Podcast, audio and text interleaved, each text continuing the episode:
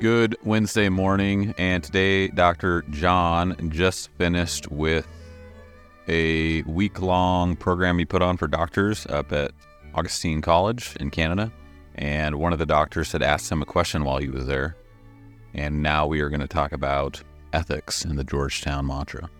Good morning, folks. I've certainly talked about this before, the ordering of the goods in ethical conversations. But when a doctor asked me a question to go through it again, obviously I haven't made it clear enough. So I want to be a little bit more didactic even than usual, because it's important. All over the place, you see ethics being brought up. In Canada at the moment, Trudeau is constantly having trouble with ethics commissioners, trying to find ones that will suitably make him look good. You've had the same problem in the States with the way some people get away with things and others don't. If there was a standard ethical system, it should be equal treatment. But that's what makes a society. We're not in that state. So ethics came into medicine as an explicit thing relatively recently. What a culture does is it builds a whole network of tacit ideas, things that you don't actually have to think about. The ethics of a society, certainly in sort of working class environment, is not taught but caught. And it was caught for 2,000 years from the Judeo-Christian understanding of what it's all about. How do we decide how we should live with one another? And now it's falling apart. We're breaking down in a post-Christian world. So I go back a long way and start with Deuteronomy. That, after all, is the first account in the Judeo-Christian story of what is required to make a culture flourish, to make a family flourish. That's what it's about, and we're clearly not flourishing at the moment in all sorts of ways. Everybody knows that, and that's good news in a way, because it means we're being opened up for the opportunity of, I would say, repentance. So ethics came into medicine because things like abortion came along and nobody knew how to handle them. We'd always said no, and that was it. And the 60s came along where everybody had to have their own choice equally valid, which, of course, is not true. And consequently, we had a breakdown of traditional society. These things happen. Now, the Jewish story, Deuteronomy, the commencement address, it, in fact, is going to give us a very different approach than the one that's taught in medical school. The one that has emerged in medical schools over my lifetime, I call it the Georgetown Mantra. It comes from the standard textbook of medical ethics or ethics in medicine. The ethicists don't want it to be called medical ethics. It became bioethics.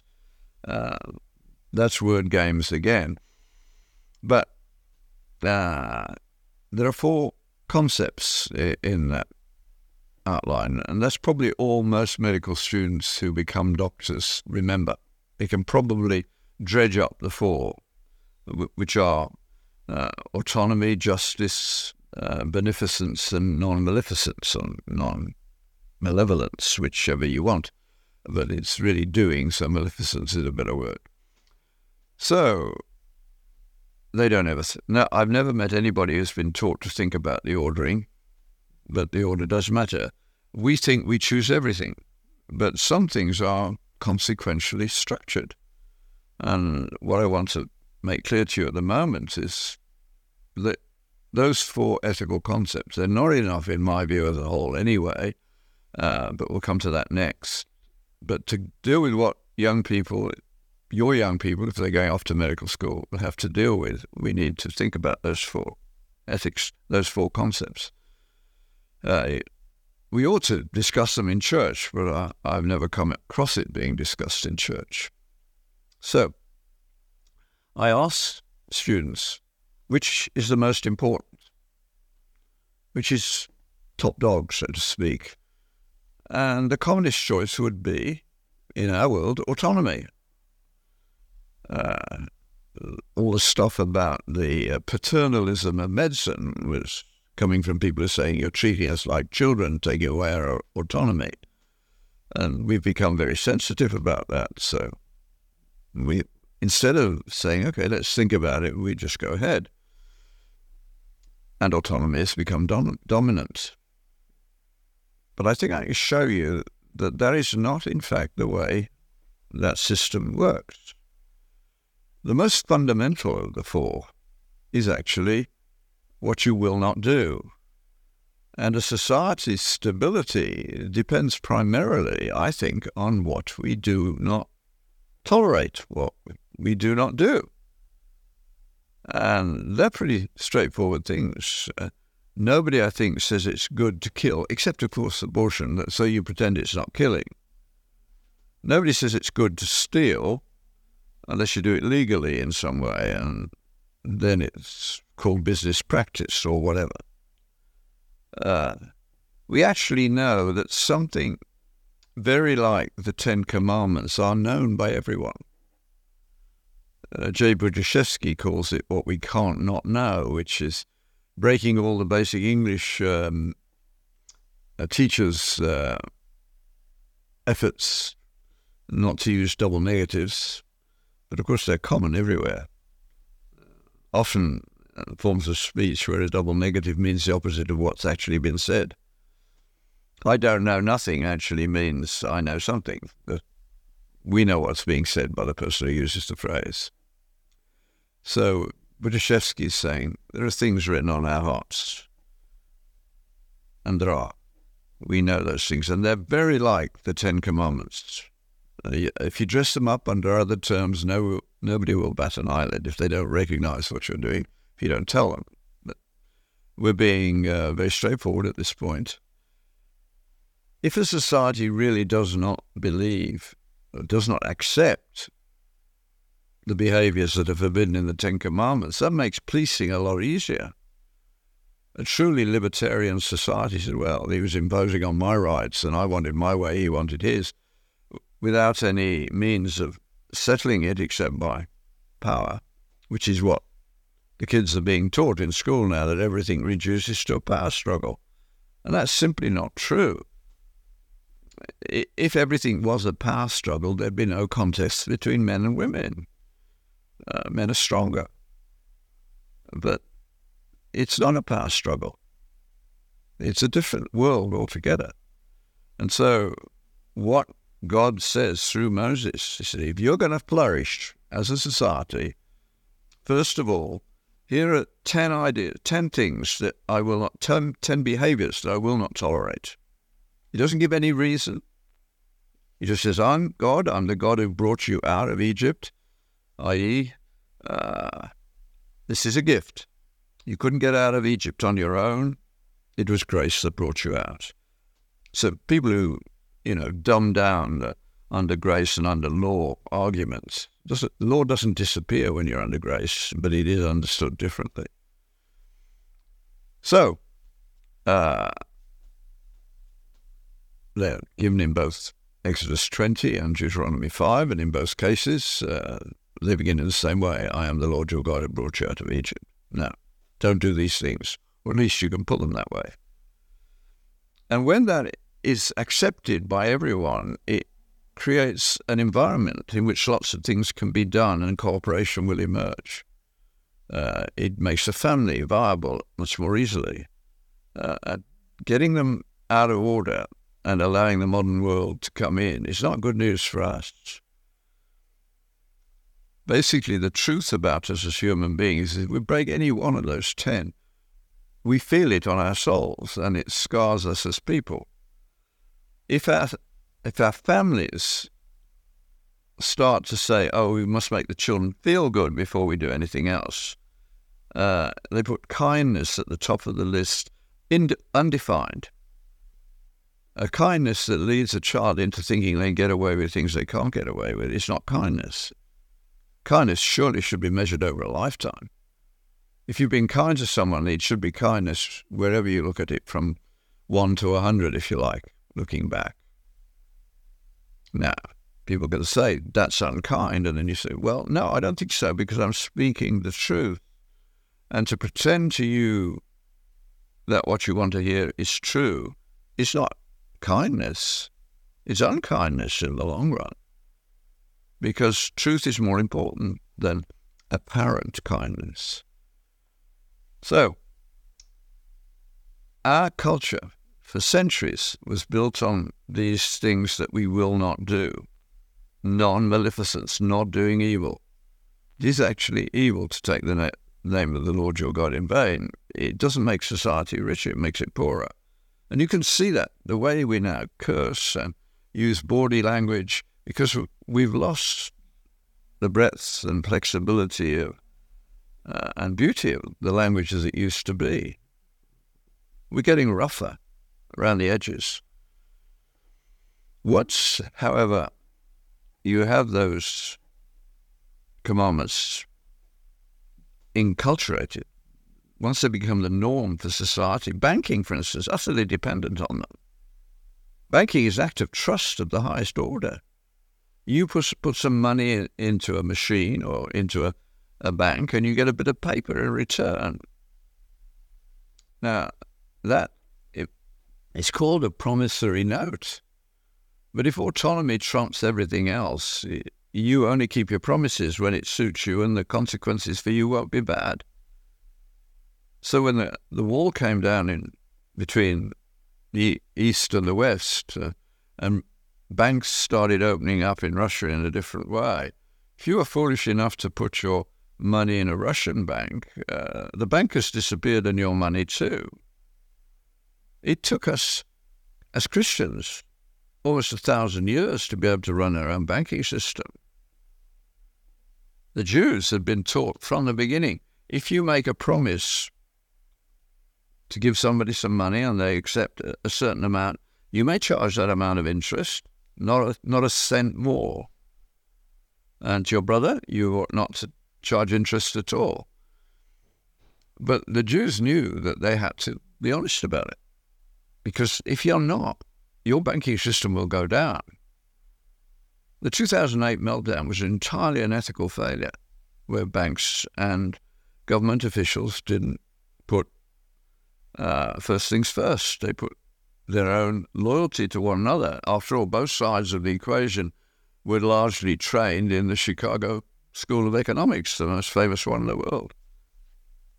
And Robert Fogel predicted that that would happen way back in 2000, before 2000. So the foundation is a network of concepts that everybody accepts without thinking about.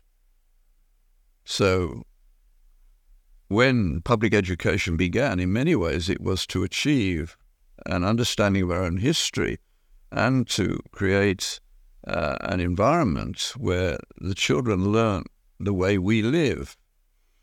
So I grew up in working-class Birmingham. People had stopped going to church for by early 20th century to a large degree in the working class. But they had the Bible every day in school. So the biblical norms of behavior were acceptable. Not only acceptable, they were fundamental. So we didn't lock our doors. Children were polite to adults. Divorce was rare. Promises were kept, and so on. And that all comes from that history.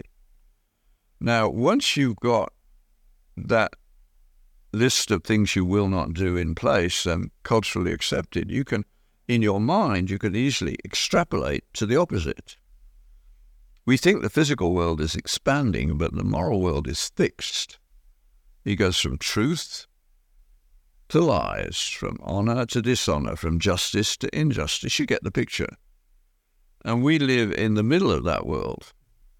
Nobody's going to invent something beyond truth. That's a buffer. You hit it, that's the end of the line. And a frank lie is the other end of the line. It's a solid world. But it's difficult. Life is difficult. It's nuanced. New new situations arise all the while, and we make mistakes along the way. So the way we deal with that, I think, is by living inside a cultural story. We don't learn the philosophical principles because we don't. We're not capable of that as a whole. But we all love stories and we inhabit the stories. And so the stories of the Bible are morally consequential in a different way than, say, the stories of the Islamic world or the Hindu world. I was reading just very recently Leslie Newbegin's opening of, what was it, Pluralism and the Gospel, yeah, where an Indian scholar said to him, look, you Christian missionaries have lied to us. You didn't tell us, really explicitly, that Christ claims to be God in a way that nobody else is. You pretended, you tried to fit it into our society. It's profoundly countercultural. We want you to tell us the truth. And it can't be fudged. There's a real conflict, and that conflict can only be resolved by very serious effort or the act of God in your soul, ultimately. So different stories make some things possible and others not. It's not an accident that medicine, as we know it, only really flourished in the Western world. That experimental science only flourished in the Western world. It's because the cultural story had enough sustenance in the soil of it, if you like, for those things to grow.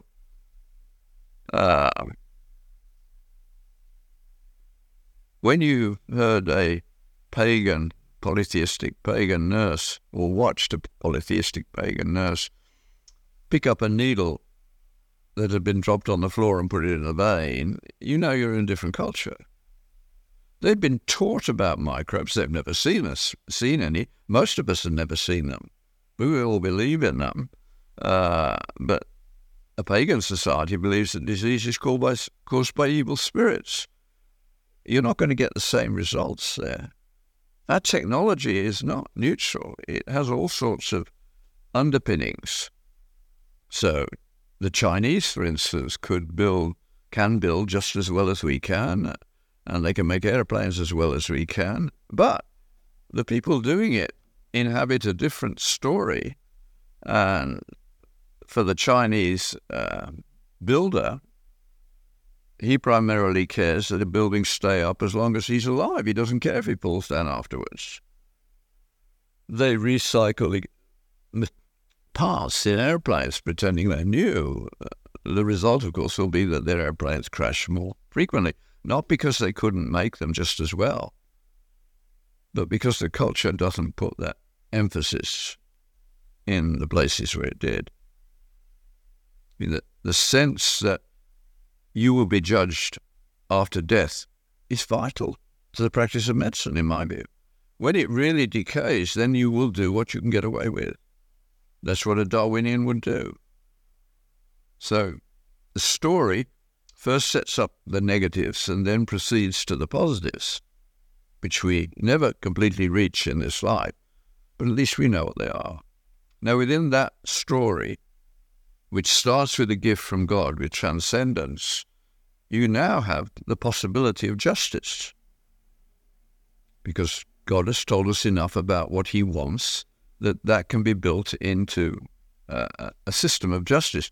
And that the wonder of English common law, which is so much better than charters written by people currently dominated by ideas that turn out to be false, like the Charter of Rights in Canada, which all children are taught in school to regard roughly as holy writ, are no such thing, as we can see as it works out. And when you look at who the main author of it was, that's not surprising. And it's been exported around the world to other places like South Africa, and they're having the same sorts of problems. We didn't need to do that. There was no constitution for Britain, a written one. But common law goes right back to King Alfred, the first king who was truly Christian and could read and write after the Romans.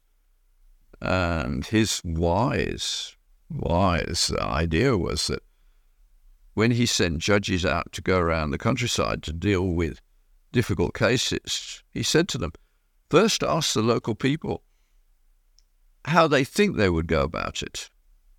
This ultimately grew into the jury system, where 12 good men, now good people, just and true, sit down and listen to a case and have the law explained to them, but then they can look at the outcome and say, yeah, but we don't think in this case that should be done. And so they refuse to convict someone. And that sets a precedent, and it's constantly capable of being moderated. The government can make a law, and then that law has to be put into practice. But at the end, in the individual case, the individual becomes important in a way that communist states would never do. But we have that, and individual decisions become very important. So in English law, you hear lawyers going back centuries to get the precedents they want to bring up to defend somebody. And that's good. It's a remarkable system. And you Americans took it and brought it into their system too. But you always had the bureaucrats and the intellectual elites. They want to codify it all the while. But whenever you reduce something as complex as human life to a set of rules, you're bound to lose something on the way, because we're more complex than that. Laws don't cover every situation, but common law gives you a way of responding to that. Then the people who are making the law and the lawyers and the like have to think their way through it, and so it goes on. Only when that justice system is in place can autonomy be safe. Autonomy without the pressure of that kind of history and of that kind of law degenerates into totalitarian and oppressive government. It's inevitable, and that's what happens. So those four principles are ordered, and of course that also points out immediately there is a problem. If there is no longer a belief in God and there is no transcendence, that system will fall. It will collapse. I mean, we see very clearly that there is a conflict in our society at the moment about what is good for children.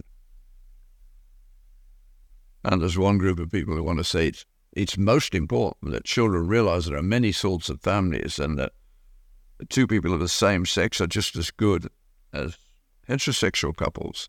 Of course, the empirical data shows very clearly now, even in the Canadian government statistics, there's no question that a heterosexual couple produce children who have less problems in life than any of the other groups.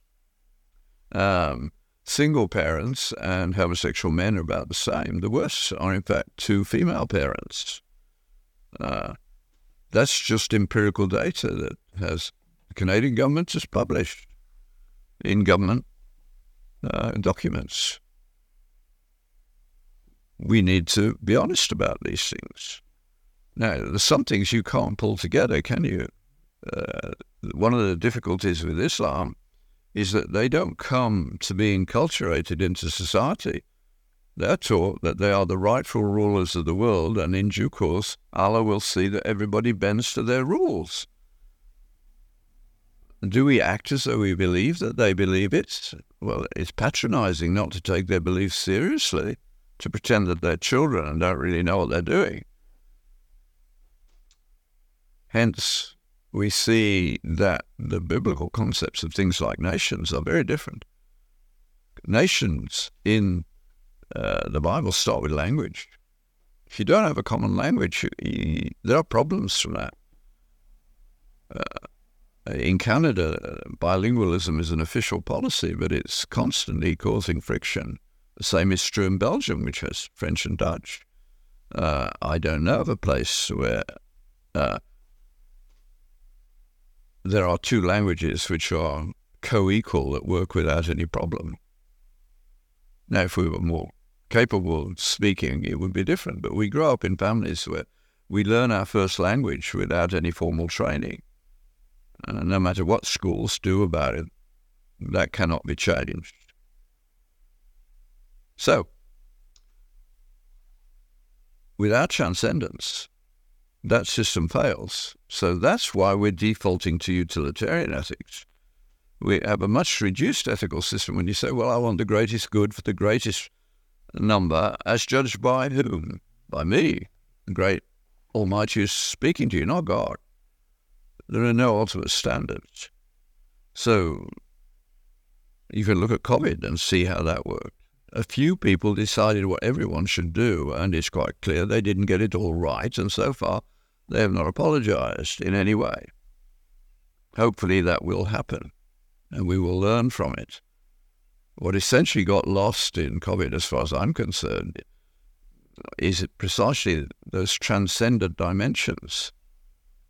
If you measure life as being the only thing that matters, you've really got a problem. My wife and I decided we would not go into an intensive care. We would not go to hospital, because very early on it was clear to me that if you were elderly and you got this disease and you started to get sick, you are very likely to die. Now, having spent 50, 60 years together, we didn't want to wave goodbye through a glass panel, which is what they made us do. That was absolutely inhumane. What we had was a policy designed by people who don't seem to have met any people in their lives. They only met numbers and data on a computer screen, and they thought that was adequate. So what got lost was humanity. And hopefully we're going to deal with that in the next stage of this phenomenon. As we get more and more power over nature, we've got to make sure that its use is properly controlled. Now, one of the young doctors at our conference last week is currently on leave of absence because he said, what was done in COVID was unacceptable to him because it did not respect individual lives adequately. It's interesting, isn't it, that the pro-choice side of the argument gives the choice up entirely over COVID. They're the least choice-orientated. When it's something they want to do, of course, choice is dominant. When it's something that may affect them, then the choice of other people is not dominant anymore. Now we want the rule that gives a utilitarian outcome where the greatest good for the greatest number is what you're supposed to be talking about, but it isn't what you actually talk about. And this is going to be a complex and nuanced discussion going on for a long while. But the pattern has been seen for some time. In the education system, some years ago, Richard John Neuhaus wrote a brilliant piece. I think it was Neuhaus. It was certainly a brilliant piece. I'm sure it was in First Things. But what was done in this discussion was looking at the education system in two places, one in Massachusetts and one in near Philadelphia. One of them may have been an aggregate of different statistics, but the point was that the liberal elites in Massachusetts were very good at telling working class people how the education system should work, but they sent their own children to private schools. They would say that, oh yes, all forms of sexuality and marriage are equally valid, but they themselves chose basically to stay with the old system, to take marriage seriously, to stay married, etc., etc. Meanwhile, they undermine ordinary working class people who live by those rules without knowing them, so we're in no position to fight back. And the children have to learn about sex before they have had an orgasm, or even know that it's going to come, that all forms of marriage are equally valid, all cultures are equally valid, instead of teaching them about the differences that are real and teaching them judgment. No logic taught at all. No great stories. The book that made us is banned, the Bible.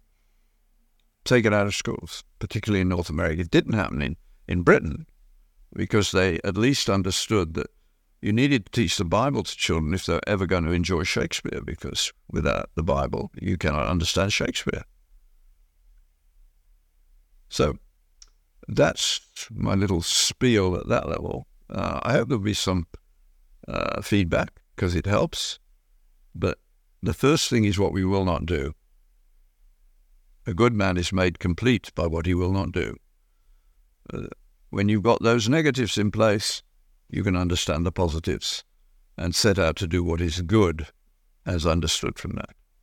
You need to understand that we do it by a narrative that we live, and in most cases we picked it up without knowing it. It just became what can be expected in this society. And you see that. You could be dropped down around the world without any knowledge of where you are, and deaf, and you could watch and you would see which society you were in. Though, as the stories differ, so the justice system changes. Curseless Darkness at Noon is a lovely example of somebody who had bought into the Marxist view and allowed himself to be executed unjustly for the sake of Marxism. And only then can you get to autonomy. And autonomy is a product of a structure. Autonomy without justice will degenerate into anarchy and worse, tyranny.